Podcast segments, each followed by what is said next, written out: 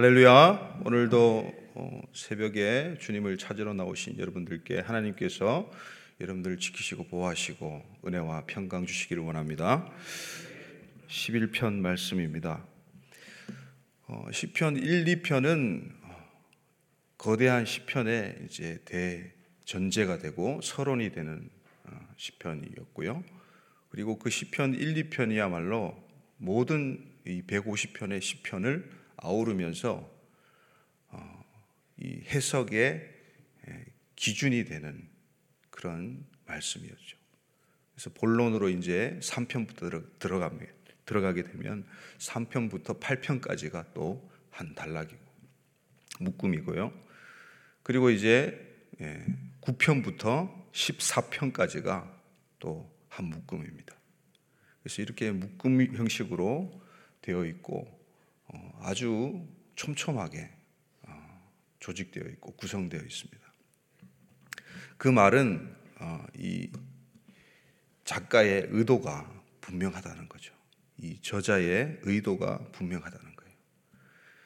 그래서 그렇게 좀 딱딱하고 새벽에 좀 듣기 힘든 그런 아, 이 시편의 구성 이야기를 하면 은혜가 안 되죠. 은혜가 안 되시죠. 그런데 그게 왜 중요하냐면 이 말씀의 저자가 그렇게 구성해서 아, 이 중심에 있는 말씀들이 굉장히 핵심 메시지라는 거예요. 그래서 3편부터 8편까지는 5편이 핵심이었어요. 제가 핵심이 되는 그 5편을 설교를 했었는데요. 또 오늘 공교롭게도 9편부터 14편까지 핵심되는 아, 바로 이 말씀이 11편 말씀이에요. 9편과 10편은 어, 특이하게도 알파벳, 히브리어 알파벳으로 된 어, 시입니다. 알파벳 첫머리로 어, 이해하기 쉽게 영어 알파벳을 본다면 A 그러면 A로 시작되는 단어로 시작하는 거예요. 그리고 일정 어, 절이 지나서 또 B B로 철자를 가진 단어로 첫 번째 단어로 시작하는 거예요. 그런 식으로 쭉 이렇게 알파벳 시들이 시편에는 종종 있습니다. 그 중에 9편, 10편이 이제 처음으로 그렇게 알파벳 시편으로 등장을 하는데요. 그런데 희한한 것은 이 시편의 전반부와 후반부에 나오는 이 알파벳 시편이 좀 차이가 있다는 거예요. 후반부에는 알파벳이 22개의 알파벳이 정확하게 다 나오고 순서가 빠짐이 없는데 이 전반부에 나오는 히브리 알파벳 시편은 빠진 게 있고요. 또 순서가 약간 바뀐 게 있어요. 불완전하다는 거죠. 의도적으로 그렇게 한 것이죠. 그 말은 무엇입니까? 전반부에 주로 이제 다윗의 시편이 있죠. 다윗 왕, 인간 왕은 한계가 있다는 거예요. 실패한다는 거예요. 그러나 하나님 왕은 어, 성공하고 완성하신다. 이렇게 볼 수가 있겠습니다. 그래서 시편 시편에 보면 빠진 철자가 이제 아, 세개 정도가 나와요. 근데 그 세 개의 철자들을 보면요. 뱀 눈은 이제 예수님을 가리키는 만나라는 만이라고 하는 단어가 됩니다. 만. 예수님을 가리키는 그리고 예, 이 짜대라는 글자가 빠져 있어요. 짜대라는 글자가 빠져 있는데 이 짜대는 어, 제데크라는 의라는 말, 아, 의라는 말에 아주 중심 뿌리 되는 어, 글자인데요. 어, 공교롭게도 10편, 10편에는 의라는 말이 나오지 않습니다. 그러나 이 11편이 되어서요, 비로소 의라는 말이 막 쏟아지고 있어요. 굉장히 의도적이죠. 의에 대한 굶주림이 있고 난 다음에 의에 대한 이 갈증을 목마름을 채워주는 예, 그 말씀들이 등장한단 말이죠. 그래서 시편 10편의 예, 그런 탄식 가운데 이제 그 응답으로서 11편이 등장한다는 것입니다. 그래서 오늘 본문 어, 한번 1절 다시 한번 읽겠습니다. 시작. 내가 여호와께 피하였거늘 너희가 내 영혼에게 새같이 내 산으로 도망하라 함은 어찌함인가? 여기 새라는 단어가 등장하죠. 새는 예, 이 짜대 의라는 말을 지닌 이 짜대로 시작되는 단어로 시작합니다. 찌포르라는 말인데요. 찌포르가 새라는 뜻이에요. 그래서 의인을 이 새라는 이 피조물에 빗대어서 지금 예, 비유를 하고 있는 거예요. 그래서 이스라엘 백성들을 종종 어, 이 새로 표현하기도 합니다. 호세아서 11장 11절에는 그들은 애굽에서부터 새같이 아수르에서부터 비둘기같이 떨며 오리니 내가 그들을 그들의 집에 머물게 하리라. 나 여호와의 말이니라. 이렇게 말씀해요. 그러니까 이 새라는 단어 속에서도 우리가 이 시편 10편에 빠져 있는 그 철자를 볼 수가 있는 거예요. 이 의라는 말이 무엇일까요? 의, 의인, 의로운 일. 오늘 또 본문 마지막 절에는 하나님께서는 여호와께서는 의로우시니 의로운 일을 좋아하시나니 이렇게 말씀합니다. 의로운 일이 뭘까요? 하나님의 성품 중에 아주 핵심적인 부분이 바로 의입니다. 의. 의라는 개념이 우리가 좀 추상 명사라서 이렇게 예, 종잡기가 힘든데요. 이 한자를 보면 오를 의, 바를 의를 쓰고 있죠. 어, 두 가지 단어가 합해진 거예요. 의가 양양자에 나자가 합해진 거예요. 어, 나라는 존재 위에 양이 있습니다. 굉장히 복음적이죠. 어, 그래서 내가 옳게 되려면 양을 내 머리에 두어야 된다. 라는 해석도 가능합니다. 그래서 이 어, 양양자를 누가 어떻게 만들었지 모르겠지만 아주 어, 복음적인 어, 내용들을 담고 있습니다. 배선자도 마찬가지죠. 배선자도 이 노아의 방주 이야기가 들어가 있죠. 팔이라는 여덟 명이 이제 노아의 방주에 타고 있는데 그 팔이 들어가 있죠. 그렇듯이 이 한자에도 뿌리 깊이 그 하나님의 말씀이 스며져 있다는 게 놀라울 따름입니다. 성경 가운데 이 의를 가장 잘 나타내는 아, 의라는 단어는 나오지 않지만 의를 잘 나타내는 말씀이 바로 예수님의 말씀이 있습니다. 요한복음의 말씀인데요. 여러분 잘 아는 말씀이에요. 하늘의 밀이 땅에 떨어져 썩지 아니하면 하늘 그대로 있고 썩으면 많은 열매를 맺느니라. 아멘. 네. 그 말씀이야말로 의를 잘 나타내는 말씀이에요. 예수님은 이 땅에 의 자체로서 오신 분이에요. 할렐루야. 그래서 예레미야서에서는 어, 메시아를 하나님을 의로 표현합니다. 의 자체라고 표현합니다. 우리 우리의 여호와 우리의 의 이렇게 표현할 정도로 하나님은 의로 똘똘 뭉치신 분이세요. 그래서 예수님은 십자가 지시기 전에 바로 이 미랄 비유를 하시는 거죠.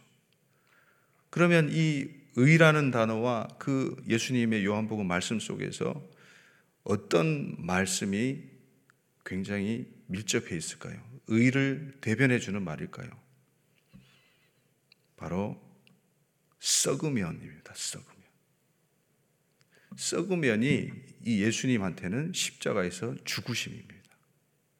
십자가에서 죽으심이야말로 하나님의 의를 충족시키고 완성시키는 예수님의 사역이 되었습니다. 할렐루야.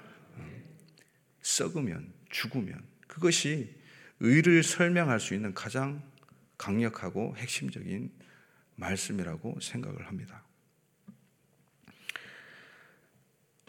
그런데 이런 의인들이 있는 반면에 세상에는 악인들이 있습니다. 그래서 이 지혜의 말씀들, 시편에도 지혜의 말씀들이 많죠. 어, 그리고 잠언, 전도서 이런 데 보면 어, 인간의 부류를 이 두 부류로 어, 나눕니다. 악인과 의인 예, 이렇게 나눠집니다. 오늘 본문 가운데서도 악인이 의인을 공격하는 그런 어, 말씀이 등장하죠. 우리 2절 말씀 한번 보시겠습니까? 2절입니다. 악인이 자 같이 읽겠습니다. 시작. 악인이 활을 당기고 화살을 시위에 먹으며 마음이 바른 자를 어두운 데서 쏘려 하는도다. 아멘. 악인이 활을 당긴대요. 활을 당겨서 조준을 합니다. 그것도 어두운 곳에서 잘 보이지 않는 곳에서 잘 보이면 그 정조준하는 화살을 피할 수가 있겠죠. 그런데 보이지 않는 곳에서 몰래 예, 그 화살을 겨누고 쏜다는 것이죠. 누구를 향해서 쏩니까? 바로 마음이 바른 자. 의인을 이렇게 또 다르게 묘사를 합니다. 한번 따라해 주실까요? 마음이 바른 자. 이 바르다는 말은 아, 오늘 본문 7편에 정직한 자가 끝을 맺고 있는데요. 그 정직한 자와 똑같은 단어를 쓰고 있어요. 지금 이 한글은 좀 다르게 표현되어 있는데 원문으로 보면 똑같은 단어를 쓰고 있습니다. 그게 바로 야샤르라는 말이에요. 야샤르. 야샤르는 어, 위로 똑바로 서 있는 것. 좌로나 우로나 치우치지 않고 중심을 잡고 있는 것. 예, 흔들림 없는 것. 그것을 야샤르라고 하는데요. 사실 이스라엘이라는 말 자체도 야샤르엘에서 나왔습니다. 야샤르엘. 엘은 하나님이죠. 그래서 야샤르는 좌로나 우로나 치우침 없이 하나님께 곧장 달려갈 수 있는 그 민족, 그 나라 이스라엘. 그것을 나타내는 것이죠. 여기서 시편의 기자는 이 마음이 바른 자, 마음의 중심이 좌로나 우로나 치우치지 않고 하나님께 고정되어 있는 자, 할렐루야. 아, 그 자들을 의인이라고 평가합니다. 아, 그런데 이 의인이 이 악인들의 화살을 맞으면 굉장히 예, 힘들죠. 고난이 찾아오죠. 원수의 화살을 불화살을 우리가 맞게 되면 시험이 듭니다. 우리가 욥기를 보면 잘 알듯이 욥의 육체에 가시를 던져 주고요. 그리고 욥의 재산, 재정을 다 앗아가고요. 또 아내나 친구들과의 관계가 완전히 어그러지게 되죠. 그래서 우리 담임 목사님도 자주 말씀하시는데 이 인생의 시험들은 주로 세 가지다. 예. 육체의 질병, 그리고 재정, 그리고 관계 문제. 이 세 가지, 주로 이 세 가지 부류의 시험 앞에서 여러분은 어떻게 반응하시고 계십니까? 아마 이 새벽 재단에 나오신 분들, 어, 기도하시는 분들 가운데는 대개 이 세 가지 범주 내에 예, 그런 문제들 앞에, 시험 앞에 또 하나님을 붙잡고 기도하러 나오신 분들도 없잖아 많이 계신 줄 믿습니다.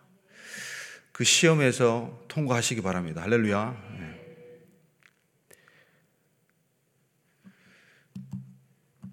음, 우리 1절을 다시 볼 텐데요. 1절을 보시면 조금 이제 좀 이해하기 좀 힘든 부분이 있는데 새 새가 등장한다고 했죠. 자. 내가 여호와께 피하였거늘 너희가 너희는 누구겠어요? 악인이죠. 내 영혼에게 새같이 네 산으로 도망하라. 그렇게 돼 있는데요. 사실은 이 직역을 하게 되면 직역 성경에는 그렇게 됩니다. 직역 성경을 읽어 드릴게요. 여호와 안에 내가 피했는데 어떻게 너희는 너희 산에서 새처럼 도망하라라고 내게 말하느냐. 그러니까 의미적으로는 좀 반대로 지금 어, 해석이 돼 있어요.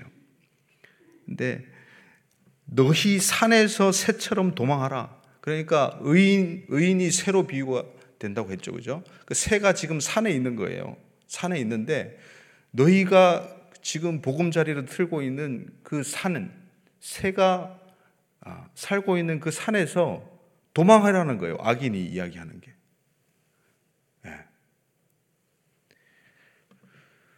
여러분 미가서 4장 12절 한번 보시 1절 2절 한번 보시겠습니까? 자, 같이 읽겠습니다. 시작. 끝날에 이르러는 여호와의 전의 산이 산들의 꼭대기에 굳게 서며 작은 산들 위에 뛰어나고 민족들이 그리로 몰려갈 것이라. 곧 많은 이방 사람들이 가며 이르기를 오라 우리가 여호와의 산에 올라가서 야곱의 하나님의 전에 이르자 그가 그의 돌을 가지고 우리에게 가르치실 것이니라 우리가 그의 길로 행하리라 하리니 이는 율법이 시온에서부터 나올 것이요 여호와의 말씀이 예루살렘에서부터 나올 것임이라 아멘. 아, 이 말씀뿐만 아니라 성경 이사야 등등 많은 말씀에서 여호와의 전의 산, 여호와의 산, 또 하나님께서 모세를 통해서 이스라엘 백성 가운데 하사하신 그 십계명과 아, 여러 말씀들, 신의 산, 그죠? 시온 산, 이 산이 굉장히 중요합니다.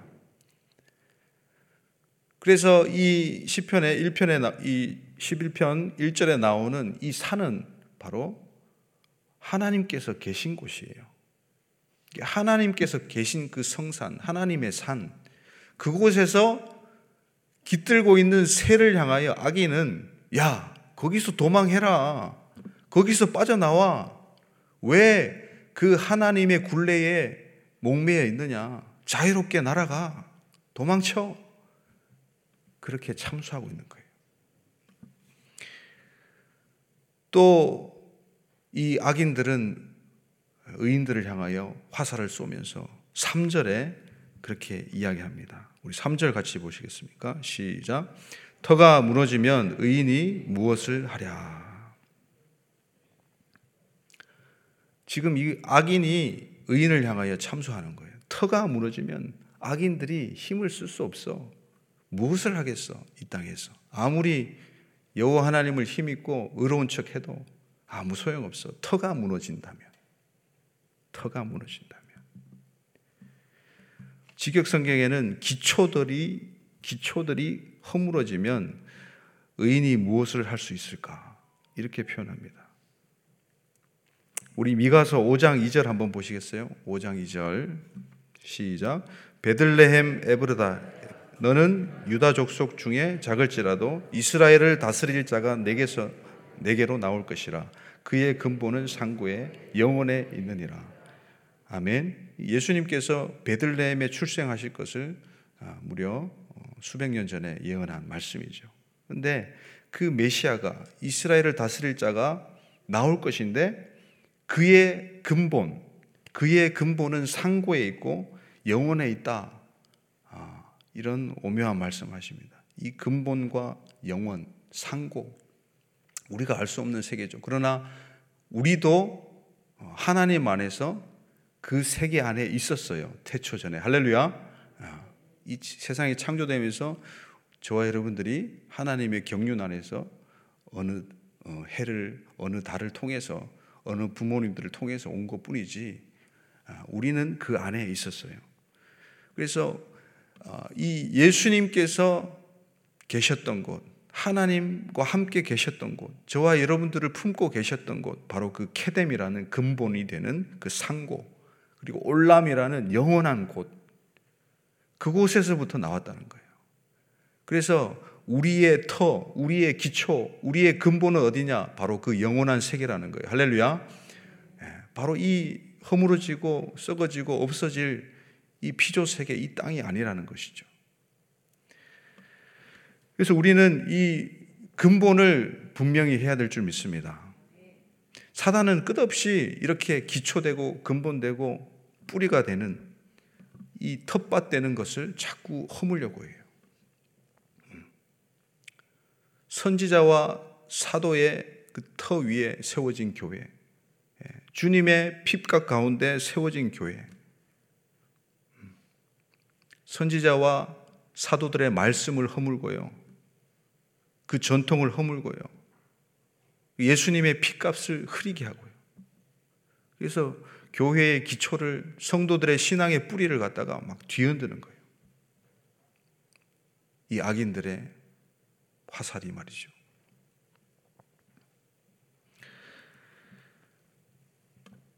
그렇게 악인들은 의인들을 향하여 참소를 합니다.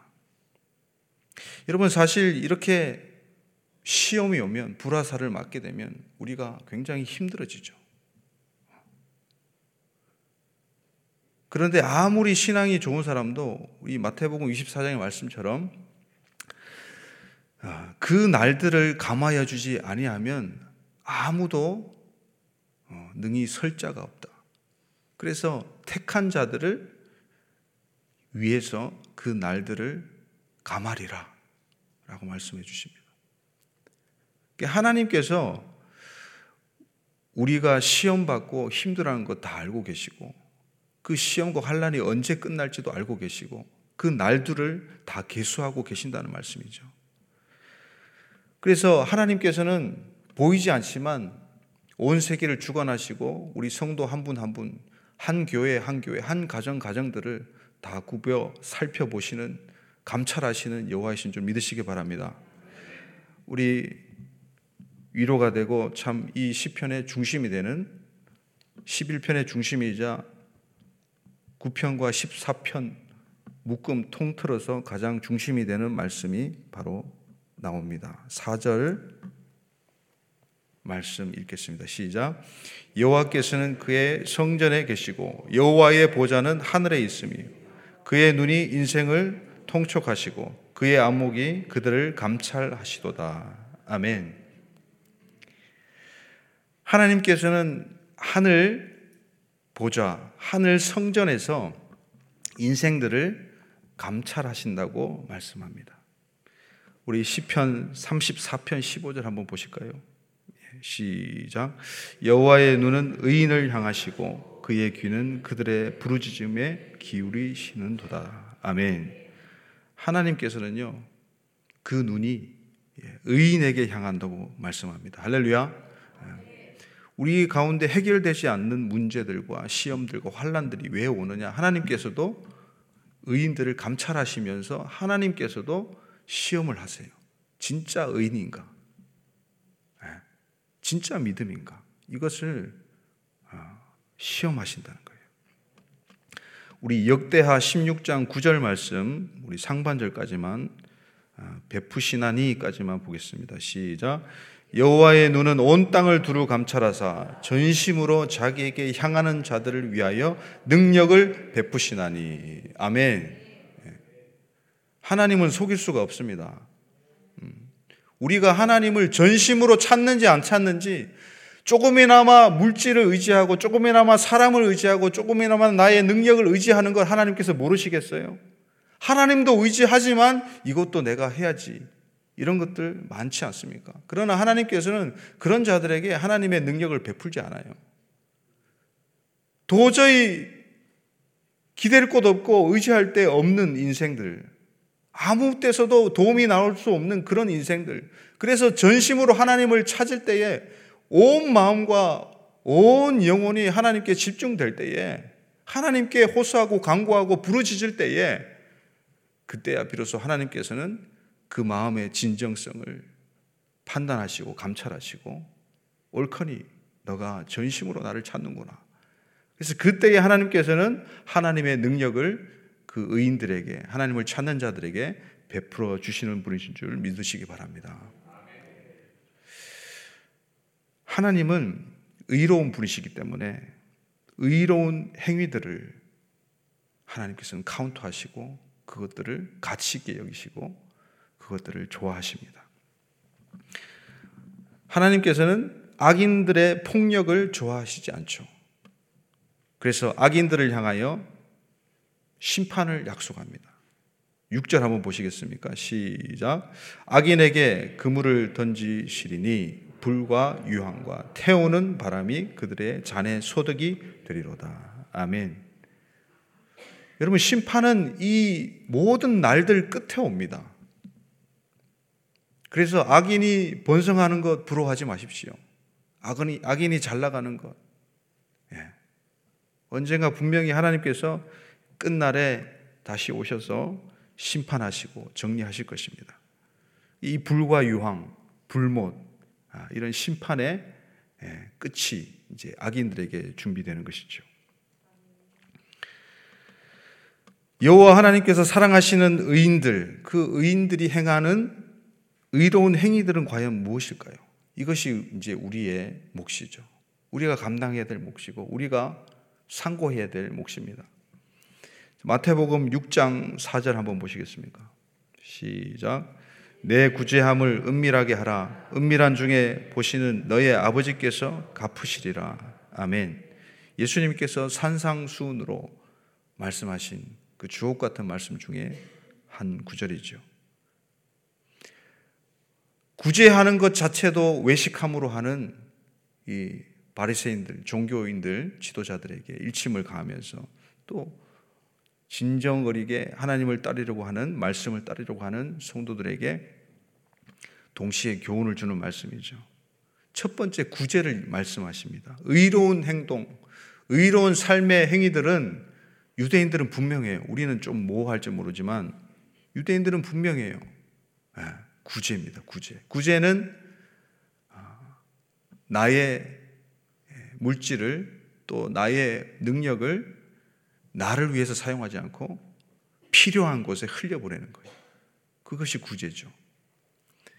유대인들은 이 구제가 생활돼 있어요. 생활화돼 있어요. 그래서 제다카 의라는 말에서 나온다는데 제다카 이 구제함이 있습니다. 구제함.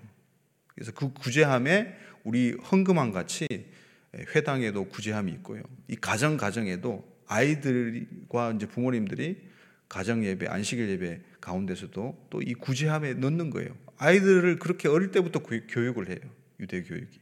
그래서 재정 관리도 하게 만들고 그 재정을 나를 위해서 쌓고 나를 위해서 쓰는 것이 아니라 일부분을 따로 떼어서 가난한 이웃에게 구제함으로 흘려보내는 것을 생활화합니다.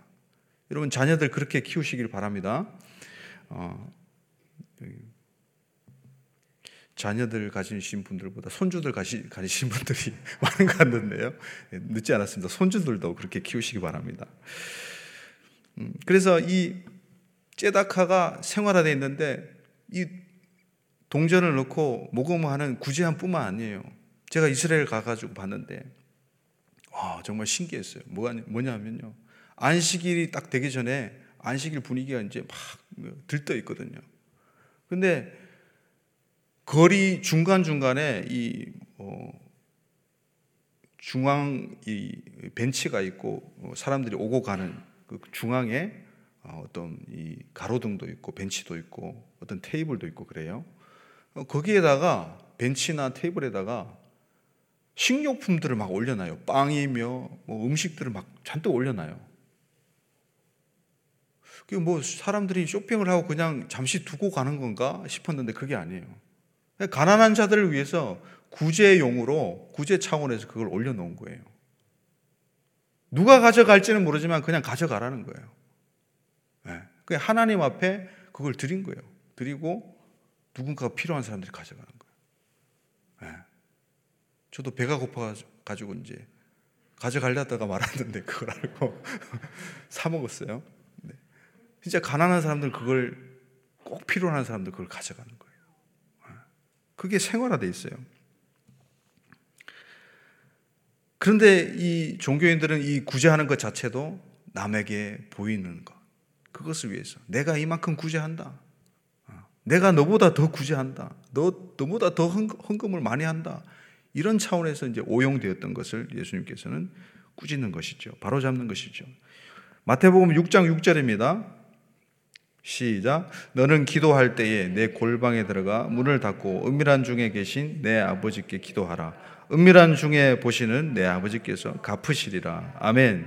두 번째 의로운 행동은 기도입니다. 여기서 기도는 나 자신을 위한 기도보다는 중보 기도죠. 타인을 향한 기도, 공동체를 향한 기도. 세 번째는 자 마태복음 6장 17절 18절입니다. 시작. 너는 금식할 때에 머리에 기름을 바르고 얼굴을 씻으라. 이는 금식하는 자로 사람에게 보이지 않고 오직 은밀한 중에 계신 내 아버지께 보이게 하려 함이라. 은밀한 중에 보시는 내 아버지께서 갚으시리라. 아멘. 보이지 않는 하나님께서 은밀한 그 기도의 처소, 금식할 때 그 모습들을 하나님께서 다 보고 계시고 감찰하신다는 것을 믿으시기 바랍니다. 여러분, 의로운 행동들은 이렇게 구제와 기도와 금식이에요. 금식을 해서 내 재정을 어, 쓰지 않고 모아서 나를 위해서 또 나중에 쓰는 게 아니라 그것으로 구제를 하는 거예요. 기도도 마찬가지예요. 나를 향한 기도가 아니라 이웃을 향한 기도, 나라를 향한 기도, 전 세계를 향한 기도. 그런 기도들이 예, 의로운 하나님께서 좋아하시는 의로운 행위들, 행동들이란 말이죠. 그래서 이 모든 것들을 결산하시면서 이제 예, 예수님께서는 마태복음 6장 20절에 그렇게 말씀합니다. 오직 너희를 위하여 보물을 땅에 쌓지 말고 하늘에 쌓아라. 여러분 의로운 행위들은요. 이 구제, 기도, 금식은요. 하늘에 쌓이는 보물인 줄 믿으시기 바랍니다. 할렐루야. 이 보물들을 의로운 행위들과 의로운 이 물질들을 쌓아서 정말 이 땅에서도 또 어, 그리고 하늘에서도 하나님의 인정을 받고 상급을 받는 저와 여러분들 되시기를 주님의 이름으로 축원드립니다. 자, 기도하며 나갑시다. 제가 마무리기도 하겠는데요. 하나님 우리 가운데 하나님의 의로 충만하게 도와주시옵소서. 하나님께서 살아계시고 하늘 성전에서 우리를 보고 계신 줄 믿습니다. 감찰하시는 하나님을 우리가 경외하게 하시고 두렵고 떨림으로 하나님을 섬기게 하시고 악인들의 불화살이 쏟아질지라도 우리가 그 시험과 환란 가운데서 이겨낼 힘은 하나님께서 살아계심에 있는 줄 믿습니다. 그렇게 우리가 기도합니다. 하나님 아버지 감사합니다. 오늘도 우리에게 하나님의 시편의 말씀으로 하나님 우리를 힘있게 하시고 의로운 자가 승리하게 하시고 악인이 심판받게 하신다는 것을 우리가 배웠습니다. 하나님께서 오늘 하루도 우리가 의로운 자로 정직한 자로 하나님 앞에 서가기를 원합니다. 모든 인생들을 하늘 성전에서 보좌에서 굽어 살피시며 감찰하시는 하나님의 눈을 우리가 오늘도 의식하며 하나님 앞에 살아가는 저희들 되게 하시고 하나님께서 좋아하는 의로운 행위들 기도 구제 금식을 하늘에 쌓는 오늘 하루 되게 역사하여 주시옵소서. 감사하고 예수님의 이름으로 기도드리옵나이다. 아멘. 주여 주여 주여 하나님 도와주시옵소서. 오늘도 의롭게 살아갈 수 있는 힘을 공급하여 주시옵소서.